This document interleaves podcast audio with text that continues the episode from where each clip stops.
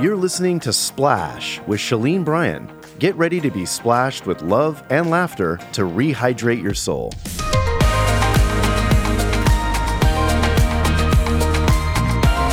So welcome to another episode of Splash. I'm Chalene Bryan here with my buddy Barbara Cameron. Hello, everyone. Ready to splash you with a little love and laughter and encouragement to hopefully help you rehydrate your soul. So how you doing, buddy? I'm doing great. I'm very excited this morning. Yeah, I'm sure you are. This guest is someone very near and dear to Barbara, but he's also a true inspiration to many of you listening. A lot of you maybe grew up watching him as Mike Seaver on the hit show Growing Pains. But for me, he's just a solid, authentic Christian man who loves his wife, loves his kids in a shark-infested world called Hollywood, which That's is right. amazing. Mm. And he also is your first and only son. My first and only. So please welcome to the Splash Zone, Kurt Cameron. Yay! Hello, ladies. Hello, ladies. Very Hello, nice honey. To be talking to you. Yeah. Hey, hi, Mama. Hi, honey. I love you. Oh, I wish you were here. Right yeah, now. He's in Texas. Yeah, I'm in Texas right now, visiting a couple of our kids, and it's well, Jack loves it. It's cold and cloudy, and it's kind of. He can wear a flannel. Like I know. He loves it. Yeah, he wears a flannel.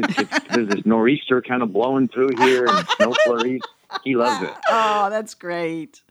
It's awesome. Yeah. Speaking of Jack being in Texas, because obviously my firstborn son is your son's best friend, Blake, and they're both living in Texas, which Isn't is so funny? Crazy. That's crazy. I know. I mean, how crazy is that? They were in each other's weddings. Now they're both living like an hour from each other in Texas. Like, God's so good to do that. But I want to talk with you about empty nesters because you guys are almost in that stage right now. Almost. Yeah. We almost are. Yeah. Yeah. So we have 6 kids and 4 of them have flown the nest. So Jack got married and moved to Texas. Bella got a great job as a worship leader at a church in Texas. In fact, Jack and Bella are working at the same church along with Jack's wife.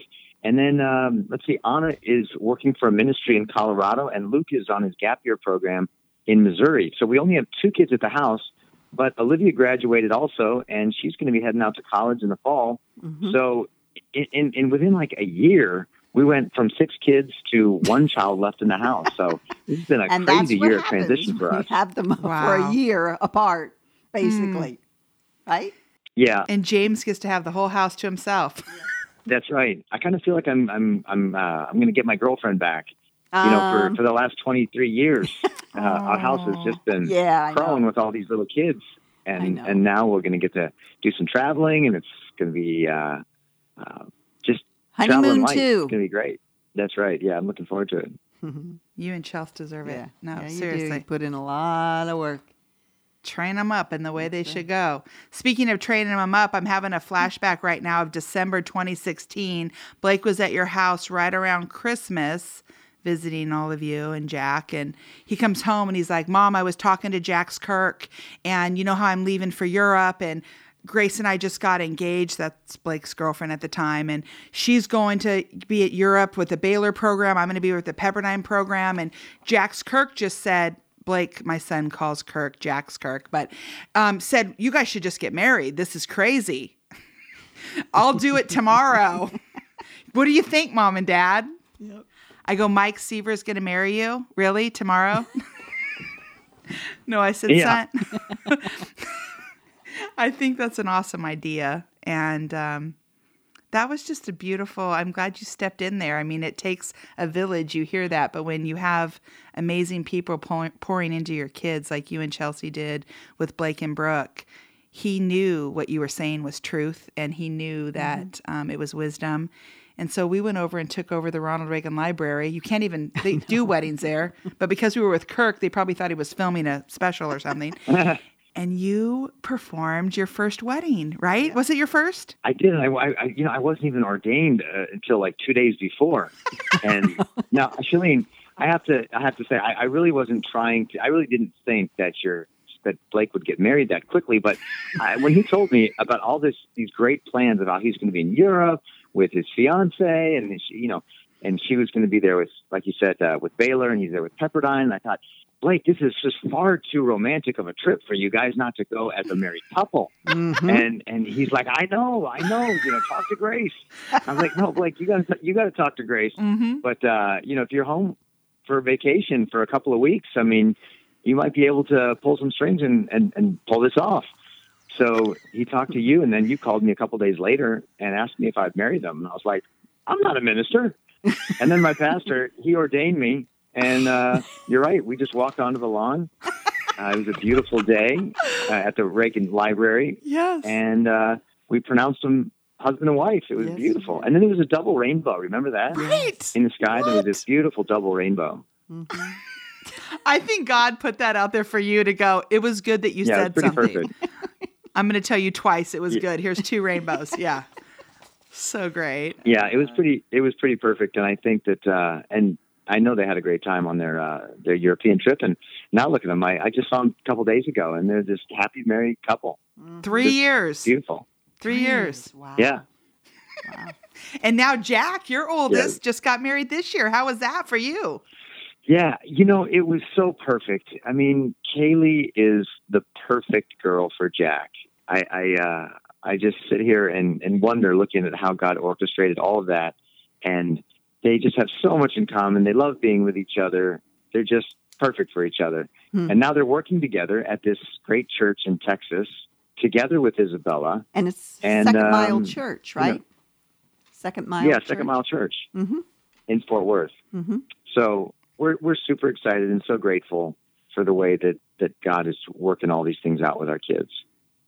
It's amazing. I mean, you and Chelsea have modeled so well at just training, shepherding their heart, right? That they naturally now have a heart for ministry, and they're serving the Lord, and they're impacting others. And it's like, well done, Dad. Of course you're going to get your girlfriend back. I mean, you guys just finished well with this. It's amazing seeing their lives. And I mean, I just literally just had dinner with Jack and Kaylee yesterday in Texas for Blake's birthday, and they're just in love. I mean, you're right. She's perfect for him. They are perfect.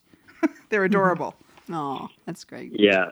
They realize, and it's so great, isn't it? I mean, we've got kids the same age, and you hope and you pray, and all those nights when you're, you know, feeding bottles to your little babies, and you're hoping and praying that they're going to grow up and love the Lord, and they're going to do good things with their life, and going through the teenage years where you're, you know, pulling your hair out, and you're praying, hoping to make it home safe from a party with their friends and driving and all that. And then you start to see how things begin to fall into place, and the things that you've taught them as little kids start to blossom and bear fruit, and they start learning as life teaches them lessons, and they start to grow up and become these adults. And boy, it just fills my heart with so much gratitude to see all of this. And that's it's really great. And being on the other side of this, these young moms that are listening right now, what advice would you give them as they're stressed out about the schools that they go to, or if they're in T-ball and if they win the dance competition, what advice would you tell them? Well, you know, Chelsea and I think about this kind of stuff all the time, obviously having 6 kids, and Chelsea, she talks with a lot of moms at a church near us, and we've all often come back to our 3 go-to principles with raising our kids. And when we wonder whether we've done things right, or wondering, you know, are we on the right track, we always come back to these 3 things. And I think the first one is, we keep saying, strive to be the kind of person that you want your children to become. And that really helps me. I know that more is caught than taught. I've heard that so many times, but I've heard pastors say that the real secret to raising good kids is developing some calluses on your own knees, having an open Bible, and a real walk with God yourself. And the idea is that if we want our kids to be respectful, if we want our kids to be full of joy, if we want them to have a strong faith, and the best thing we can do is model it for them. That's right. Show them what it looks like. Be a living, breathing, laughing, forgiving, singing example of that, so our kids don't have to wonder what it means to really be a person who loves God and loves other people. They can just say, well, what did my mom do? Mm. Or I remember what my dad did when he lost his job, or when my mom had that health crisis. I remember how she just would sing all of the time, and she would trust God, and that's what I need to do. Mm. I think if we can model that stuff for our kids, mm-hmm. that's probably the best way we could ever teach them, more than memorizing the Awana verses, more mm-hmm. than the youth group classes, and all of that is great. But if I want my kids to have a strong faith and be full of compassion and have integrity, the best thing I can do is be a living portrait of that goal, and strive for that as much as I can. Mm, that's good. You've done that. You both have. It's amazing, and you see the benefit of that now as there are young adults, and they're going into all the earth for Jesus, and they have that bold confidence. It's a confidence that you don't win because you won the track meet or you won student body president. You won it because mom and dad loved each other fiercely, and they modeled what living and loving like Jesus and it was modeled, honey. It was mm-hmm. modeled, when we would come over for dinner or Christmas mornings or whatever, the consistency and the intentional part of, starting out in prayer or singing the doxology before we would have dinner, or, sharing Christmas morning and, the birth of Jesus. And, even as young kids, sometimes they don't really understand, or they a little restless, or they're not really getting it, or, this is silly or stupid. You guys kept doing it. And I know Melissa's the same way. You just, you're consistent and you're steady, intentional, Brian. Just that steady. Yeah. That steady. And I thank you. And I can't help but think of all the mistakes that we've made and the times when I wish that I had reacted differently or said something, with more wisdom or grace. And I think that those are important times too, because we are going to mess up. None mm-hmm. of us are perfect parents. And when we blow it with our kids or with our spouse, I think that's an important time to model for our kids also how to say, you know what? I really lost my temper last night when I talked with you, and I spoke to you in a way that I really never should speak to you. I was angry and I was wrong, and I've asked God to forgive me, and I'm asking you to forgive me too. Right. I'm still working on these things just like you are. And there's hope for us, for both of us. Yes. And it's found in Christ.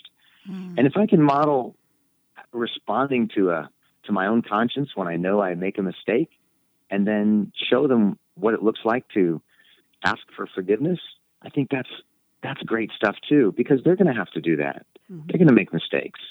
And there's no point in pretending to be perfect, because we're not. That's the whole point of why we need Jesus. He's the one who's perfect, and that's why we trust him. And it's also an understanding of being sorry and being regretful. There's a difference there between both of those words, and we really do need to teach them regret and forgiveness, not just, I'm sorry. Yeah, Billy, say you're sorry. Yeah, that doesn't, there's a difference between understanding. I just even feel people listening right now, there's probably tensions around Christmas time, Thanksgiving, the holidays, the seasons that we can get into. And you just basically gave them the model. Everyone listening, it's okay. There's still time to go and say, I asked for forgiveness from God, and now I'm asking mm-hmm. that you could find it in your heart to please forgive me. Right. It's such a beautiful way to just begin again. Mm-hmm. Wow. Yeah, and I think for me that helps to stay in a healthy relationship with my kids, because I think if we act like we're always right and we're always correcting our kids, and we hold the bar so high that it's mm-hmm. difficult for them to ever meet those standards and hear from mom and dad, well done, I'm so proud of you, I love you, wow, great job, I'm so excited to see what you're doing. If they're not hearing those kinds of things, it's our kids end up, I think they lose their heart to please us. And when they know that we're with them, and we struggle with things too, and then we notice the good things that they're doing, and we praise them for it. It keeps us in relationship. It keeps our friendship strong. It keeps our fellowship robust, so that when we do have to correct them and discipline them, it's the occasional discipline along a wide path of fellowship and fun and friendship and good times. You know, because ultimately when they turn into adults, they don't have to spend time with us anymore. That's right. And I really want them to, but they're only going to spend time with us if they enjoy being with us and they believe we enjoy being with them. Right. And what a beautiful picture it is for a wife to see her husband humble himself and to teach the children and to say to your children, I'm sorry, or even a mom, for the husband to see the mom. To say, I'm not perfect. I love the way Kurt said it. Will you forgive me? Will you forgive me? Right, because I grew up in a house. My parents, it was an Italian home. My parents never said they were sorry or asked for forgiveness. My sister and I both, they would just start talking to you again. So you'd kind of get the silent treatment. Or yelling. Then, it's Italian, so there's always a yelling. But they would begin to talk with you again. And you go, okay, I think things are okay. And they really weren't. Right. Instead of owning that and then getting the forgiveness, like that was just powerful the way you said that, and definitely something that we want to be modeling for our children, so that there is a relationship. These young moms that are, worried about t-ball and dance classes, you're not even going to see them when they're 20 if you don't establish a relationship that's based in forgiveness and owning your stuff. That's so good, Kirk. Yeah. So, honey, I know many of our listeners have enjoyed a lot of the movies and things that you've done, the Fireproof and the Monumental, and your heart for family and your faith and your country. And I know that there's some projects coming up that we're not going to talk about, but I do want to talk about a ministry that you're involved in, which is called Save the Storks. And 4 out of 5 women who board a stork bus and see their baby on that ultrasound choose life for their child and don't abort that child. Yeah. So what made you want to get involved with Save the Stork? Well, first of all, when I met Chelsea, we got talking, not when I met her, but after we got married, we got talking about family. And when we got talking about having kids, the subject came up about adoption because Chelsea was adopted herself, and so was her brother. And we decided that we wanted to adopt our kids first. And we thought, this would be there's so many kids who need parents, and we wanted to be a mom and a dad. And so we learned about a great adoption agency, and we adopted Jack. And a year later, we adopted Bella, and then Anna, and then Luke. and then Chelsea got pregnant, and then here comes Olivia and James. And we've always had a heart for adoption. We've always been very pro-life and pro-family, but we've never really had a way to express our passion for the pro-life movement, because so often that movement's been characterized by so much arguing and fighting and so much contention, two sides just going at it with such a vengeance. And then I heard about this ministry called Save the Storks, which sort of came right up the middle with love and compassion and grace for the moms who are caught in this very stressful, very scary situation where they don't know what to do. And they're kind of caught in the crossfire. And they're offering free healthcare to these moms and giving them resources and options and helping them to make the best choice for them and their baby. And it turns out that 4 out of 5 of them who board these mobile medical units that are connected to a local pregnancy center, they choose life for their babies. And there's no picket signs, there's no bullhorns, there's no any of that. They just feel like they're not alone, and they feel like people care about them, and they're shown what God is growing inside of their belly, and their mom instinct kicks in, and they want to do what's best for their child. So it's really beautiful, and it's been a ministry Chelsea and I have really been excited to be a part of. And it's ongoing also. I mean, once you support Save the Storks for that woman who is pregnant, the ministry also helps support the moms after the baby. Is that correct? Yeah. So really what happens is the relationship with the mom kind of starts when she sees this beautiful mobile medical unit with free pregnancy tests and ultrasounds that she can have. And then, like I said, she's connected with a local resource center, and that's usually connected with a local church. And so that relationship starts there, but it continues through her pregnancy and many times even after her pregnancy to help her with either raising her child or placing her child for adoption. Mm. So it's really beautiful, and it's about being with these moms for the whole journey, for the long haul. Yeah. And I can't tell you as a guy who's married to my wife who was so close to not being born and having four children who were one doctor appointment away from not being born. And if Chelsea hadn't been born, our two born kids wouldn't be here either. Wow. So I'm so grateful for people who were there for those five birth moms when they were scared, they felt alone, they didn't know what to do. And they help them see that they can do this, that they can be a hero here, and they can do the thing that's going to make all the difference for these babies. And they did. Yeah. And they're beautiful. Wow. All of them. They're amazing. They're my grandchildren. So yeah. True. Where are these buses? Babs is going to start to cry. Exactly. They are. They're individually. They each have their own gift, and it's almost like you get asked, well, who's the adopted children? And I'm like, I don't know. I don't remember.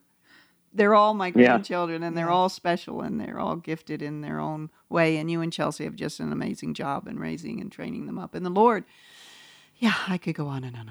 So how can someone get involved with Save the Storks? Are there more buses? And where are they? Where are these units? They just mobily are traveling around the country? Yeah. They usually they're parked in front of abortion clinics or college campuses or Walmart parking lots, different places where moms might see them. And you can get involved, find out more about them if you just go to their website. It's Save the Storks.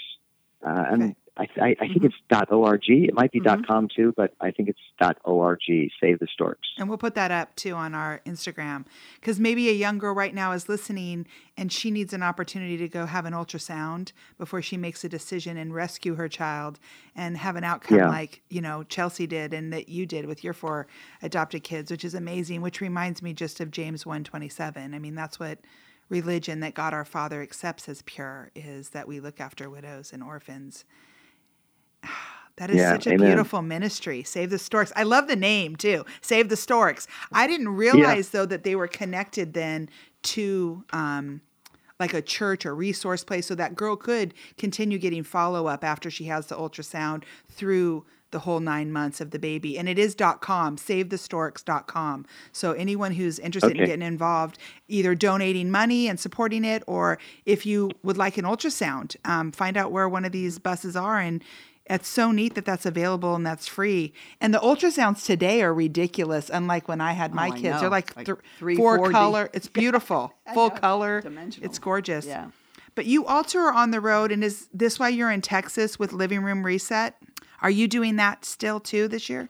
Yeah, that's right. In fact, last night was our very last event for 2019. So I think that was event number 69 for the Living Room Reset. So we're kind of exhausted. We've been going to 30 cities this year, and we had such a great time. We were in Denton, Texas, and a couple other cities in Texas before that. And it's been so great. Just so and you even bring back the nostalgia of the 80s and in that bus to some of those VIP people, right? Right. Yeah, tell us what Living Room Reset is. Yes. Okay, I'll come back to the 80s nostalgia stuff here in just a second. But Living Room Reset is a date night for couples to get away from everything distracting and really focus in on their marriage and their family. It's a night of worship together. We're laughing together, singing together, and learning together how to reset the operating system in our home. So it's how do we reset joy in our house? How do we rediscover the spiritual courage that we need to make our marriage really flourish and work and go the distance? How do we train up our kids? Everything from we're talking about things from social media to how do we discipline our kids? To how do we share the gospel with our kids? Toddlers to teenagers, young adults, and all of it's just in this context of knowing that we only have so much time together as couples, and we're putting our kids together to give them away. And when we point them to God and then point them to the front door at 18, 19, 20 years old, and they're off to college, we want to make sure that they have the tools that they need to flourish and thrive.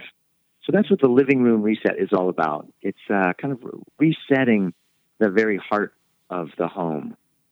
And so we've had a great time. And the nostalgic element of it is we actually have a little VIP pre-event party, and it's called Mike Seaver's 80s Bus Party. And with the lights we take everything. Our tour bus. Yeah, we got this great tour bus, and we just deck it out with everything 80s. So all this 80s memorabilia, from slap bracelets to mixed cassette tapes and boom boxes to RC Cola and Huey Lewis in the News and Michael Jackson videos playing on the TVs. And we take Polaroid pictures, and it's just it's a blast. And then we have a little Q&A time and hang out, have some coffee, and then we start the whole evening. So it's been a great time, and I hope it continues. Yeah. Are you planning on it for 2020? Yeah, we actually are planning on it in 2020. We're doing things a little bit differently on the scheduling. Normally, we spread the 30 cities out over the course of the whole year, but in 2020, we're going to do all 30 events in about 45 days. So it's going to be the month of February and March. So it'll be just like a kind of like a just a spring tour, and we'll have the whole year kind of squeezed into a couple of months. And so who knows, we might have a fall tour, but we're not sure. That's great. Awesome. And what a cool, I love how you named it Reset, because there's so many things in our life. We can just reset it and begin again. Mm-hmm. Like God's like, go back, that's reset right. it and move forward. Yeah. There's a reason the windshield's bigger than the rearview mirror. Just reset and keep going forward. God's got this. Yep. But talking about, resetting joy and resetting communication, resetting your commitment to your spouse, as a mom, I mean, that's just so encouraging. Wow. 69 events. That's so crazy. That's awesome. I know. I can't believe it, but it's been a real blessing. What is something this year that God's really been teaching you? Just in your quiet time and you spending solitude with God, is there anything specific that you feel like, wow, I've... I think, Chalene and Mom, I can even relate this back to when I was, when me and my sisters were little kids. Mom, all the times that you tucked us into bed at night, the times when, you were always at home when we got home from school, and you were making dinner and working around the house, and the times when we, just sat down and needed you to listen to us or talk to us and work through things. Those are the things that I've experienced as a parent now with my own kids. There are the times when, your kids never thank you for those things, when you do those little things that go unnoticed, those things that just feel like the day in and day out stuff that you think they'll never remember. But it's when I got older that I do think back and treasure those times and value just you being there, just the kind of person that you are. Not even remembering so much what you said, but just who you are as a person. And I'm seeing now with my own kids, the way that my wife has just invested time with the kids, the way that she's stayed up late even when she's tired and just listened to the drama and prayed with the kids and been there at the soccer games as much as she could. The times when I've tried to talk with my sons about what it means to be a man, and it seems like they're not listening, they're not paying attention. But now that they're 18 and 19 and 20, and they're they're engaging with the real world, I'm seeing that those things really did count. Mm-hmm. And they do remember those little things. And many times it's just saying, hey, what did my dad do? Or, hey, what did my mom do? And all of a sudden, those things that you think were lost and forgotten in their, you know, young years, they come back to them. And I think Proverbs even says something about that. They're like, the wisdom that you give to your kids, they'll wear it like a necklace around their neck as they get older, and those words will speak to them. They'll whisper in their ears, and they'll remember. Mm. And I'm starting to see that now with our own kids. Mm. And so I think what God's been teaching me is, Kirk, have faith. Don't walk by sight. Walk by faith, and trust me, all this is worth it. Just keep going. Just keep being faithful. And I'm working behind the scenes in their hearts. Mm. And I think that's an encouragement to every parent who might be listening to us. All the little things matter. It's worth it. Keep going. Keep doing what you're doing. Keep loving your spouse. Keep treasuring your kids. Keep letting them know that there's nothing they could ever do to make you not love them. Mm. And when you think nobody's looking, keep your own personal integrity. The Lord will bless it. Mm-hmm. Oh, that was all now good. She's then, really crying you. So much. So sweet, so honoring. Thank you, honey. So true. Well, I'd like to talk about the commencement, because there were so many good nuggets in there that when you spoke at Grand Canyon University, they had that was so much fun. Oh, I never did that before. Yeah, it was wonderful, and I loved the three people that you know, the friends that everybody has. I mean, you spoke about that. I'd love for you to just share a little bit of that. Yeah, so I had a chance to talk with all of the fall graduates at Grand Canyon University, and what was really cool about this graduation ceremony was that there was about 6,000 graduates with all of their family members there, and there were people from all over the country who took their courses online. So you had people from New York, from Florida, from Texas, from everywhere, all coming to Arizona for their graduation. So some of them were getting master's degrees, some bachelor's, some doctorates in nursing or education or medicine or whatever. So it was a really diverse group of people. Some were in their 60s, some were in their 20s. And so it was challenging to try to think of how to encourage and talk to everyone there. But, you know, I could just see that if you've spent all of this time and energy and money getting a degree, the thing you now are thinking about is, what am I going to do with it? Right. You know, what do I do? Exactly. And so it made me think of how the Apostle Paul, who was so accomplished, he had done so much. He had this perfect pedigree. He came from the right schools and had all of the great grades and all of these awesome things on his religious resume. And then he makes this shocking statement. He says, he goes, this one thing I do, he said, I forget what is behind me, and I press on toward the future. And I thought, wow, he's already accomplished so much. And he's saying, I'm going to forget about the past and everything I've already done. I'm not going to boast and bask in my past accomplishments, which were huge.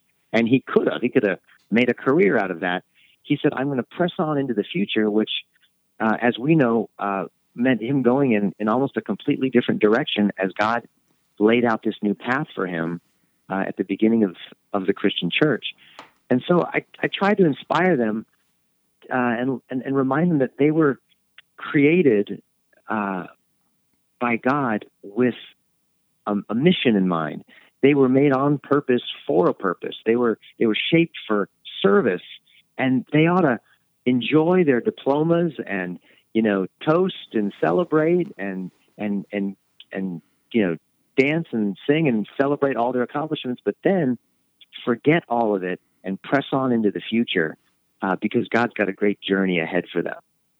It was such a Bryce and I watched it twice, Kirk. It was so good because it's so the opposite of every commencement speech I've ever heard, mm-hmm. because it was full of truth in the sense of, yeah, you accomplished that. Let's celebrate that today. But now we're running a mission. We're disciples. We need to go out now into all the earth. Like, now press forward into the things that God has for us next. Mm-hmm. He's always creating, yeah. you know, he's not a duplicator. He's a creator. Yeah. So he's creating something new. Sometimes we can hang that degree on our wall and check that box and sit in our lazy boy yeah. and put our feet up and think we're done. Yeah. And I get it, because it's fun to do. It feels great. It's so affirming to think of the things we've accomplished in the past. And sometimes it's really easy for us to say, wow, I'll just bask in these things because the hard part is over. I did it. I finished it. And I think we should celebrate our accomplishments. Yeah. God created the world in 6 days, and then he rested on the seventh day. He said it was all good. And I think that we should do that too. And then what often sets in, I know at least it does for me, is the fear of not doing as well in the future can often cripple us from taking risks and being creative and really going for it. Because we can just say, I already did that and I already finished it. I got my diploma. I got the job. I got the promotion. I'll just sort of rest on my laurels here. And so I wanted to encourage them by reminding them that fear is the great dream killer. Fear cripples your imagination. It puts limits on a limitless God.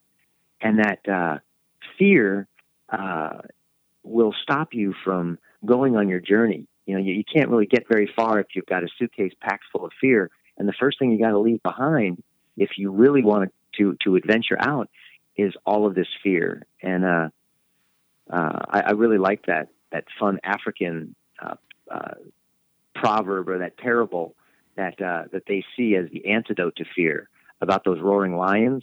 You know that? Oh, share that. Yes, that was so good. Share that. Yeah. My pastor shared this with us one Sunday morning, and I just loved it. He spent 14 years in Africa as a missionary, and he said that the Africans they know how those wild African safari animals survive, particularly the lions. He said the way that the lions can secure their dinner meal is by being very, very strategic, and they know how the antelopes and the gazelles feed, and the way that they move through the savannah. They eat the tall grass, and the lions will position themselves on opposite sides of the grass as the prey come through, and they would split up in two groups. They put the younger, stronger lions on one side of the grass, and then the old, weaker lions on the other side. And the older lions, they lost a lot of their teeth and most of their strength, but what they didn't lose was their roar. So their roar was much bigger than their bite, and that was very important in their strategy. So as the animals come feeding through the savannah, they get to that tall grass, and then all of a sudden the big old lions on one side would roar and scare the antelopes, and in a panic, they would be blinded by their fear and run away from the roar straight into the jaws of the hungry young lions. Dinner! Yeah. Ding, ding, ding, ding. Dinner, that was it. And so the moral of the story is, don't run away from the roar. Run toward the roar. Mm. And you'll discover that there's nothing to fear. And so if we think of those things that scare us, those things that sound exciting but they scare us and we're afraid, we should just run toward them. And then we discover that there's sort of this imaginary fear there that no longer has control over us. It's no longer in charge. And then we step into the future and what I think is God's great plans and the dreams that we've been wanting to accomplish. Mm. It's true. Fear paralyzes you. And when mm-hmm. I read that the Bible says, fear not, that's a command. So when I am in fear, I'm actually in sin, which was weird to me. I was like, oh my gosh, no wonder I can't hear God.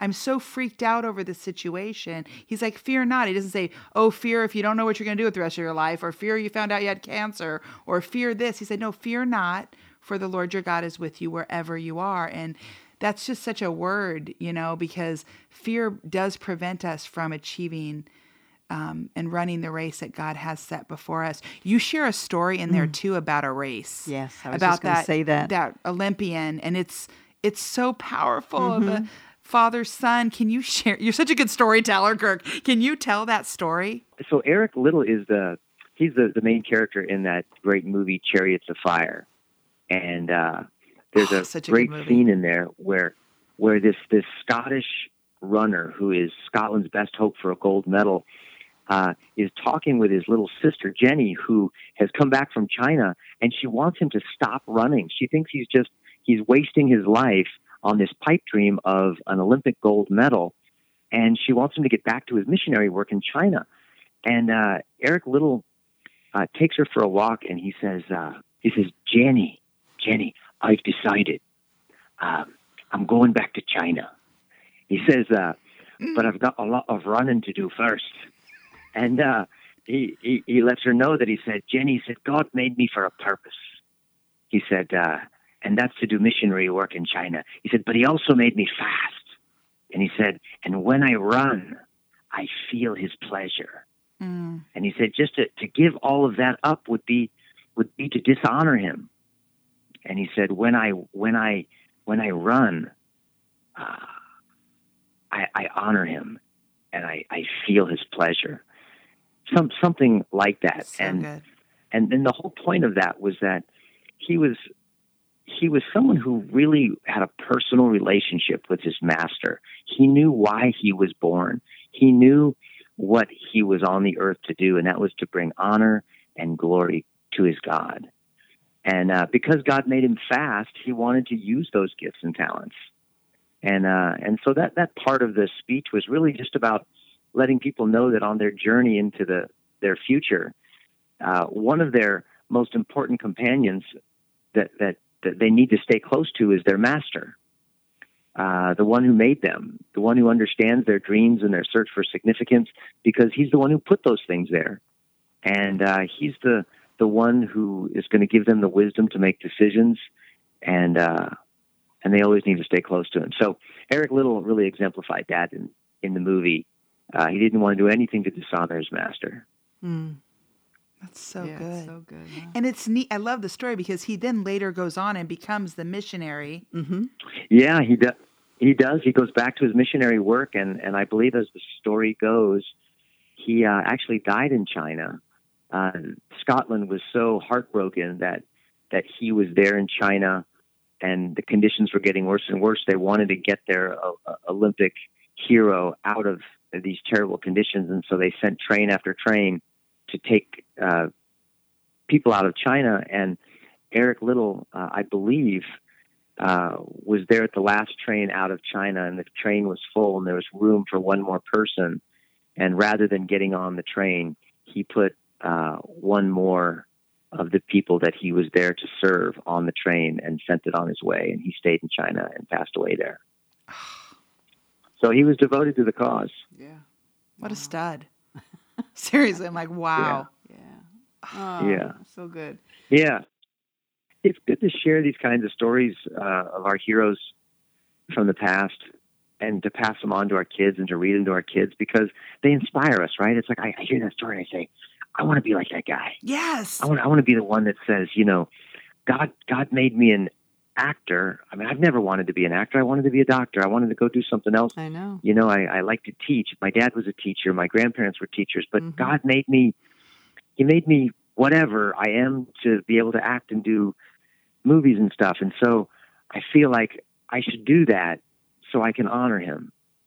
And just like Eric Liddell, God made him fast. So he says, I should run as fast as I can. What did he say he felt when he was running? I love that. Pleasure. Yeah, he said, God made me fast. And he said, when I win, I feel his pleasure. His pleasure. Yeah. It's not our personal pleasure. It's like when we're walking in that calling and we lean in to the mission that God has before us, fixing our eyes on Jesus. There's pleasure there from him. Mm-hmm. So good. Yeah. Yeah. I think it's something like it. I think actually he said, God made me fast. And so when I run, I feel his pleasure. Yes, and when I win a race, I honor him. Yeah. Yeah. That was so awesome. Thank you so much. Oh my gosh. So awesome. Yeah, so I just want to thank you so much for just blessing our listeners today, our moms and our dads and kids, and honoring your mama. I know. That was just so beautiful words. I thank you for that. And for our listeners, I just want to encourage you to take what you've heard today and, be intentional parents, be loving, be encouragers. It all starts at home. It starts at home. Don't look to everybody else to raise your children, because the ones who might be influencing them might not be the ones that you want them to be influenced by, because everybody, the world is ready to devour them and take them away and have them go someplace else. But as parents, if we're intentional and we love the Lord and we raise them up in the way they should go, that's our role as parents and disciples in Christ. And so thank you, son, for being such an awesome son. I'm blessed to be your mom. I'm grateful that God chose me to be your mother. Thank you for your friendship and for just even modeling Christ and pouring into even Bryce and my kids, Blake and Brooke. It's beautiful how you can do that for other people. And we look forward to next year and all that God has planned for you, because I'm very excited. Yeah, little grandbabies are coming. Grandbabies are coming for me, and then great grandbabies. Oh my goodness! Is that a secret, or is that just in general? No. Oh, okay. No, just in general. Nothing that I know about yet. Okay, good. No. Well, thank you, Kurt. Well, thanks, you guys. All right. Y'all. Take care. Safe travels home. Love y'all. Okay. Love y'all. Bye. Bye. Thank you, listeners, for tuning in. We love talking to you, and we also love hearing from you. So drop us a note or a review on the platform you're listening from. And don't forget to follow us on Instagram at The Splash Podcast. Until then, let's splash by showing up with our family this week. Mm-hmm. Let's do that. Absolutely. That sounds wonderful. Mm. It starts at home. Starts at home. Thanks for joining us today. Come splash with us at ChaleneBryan.com.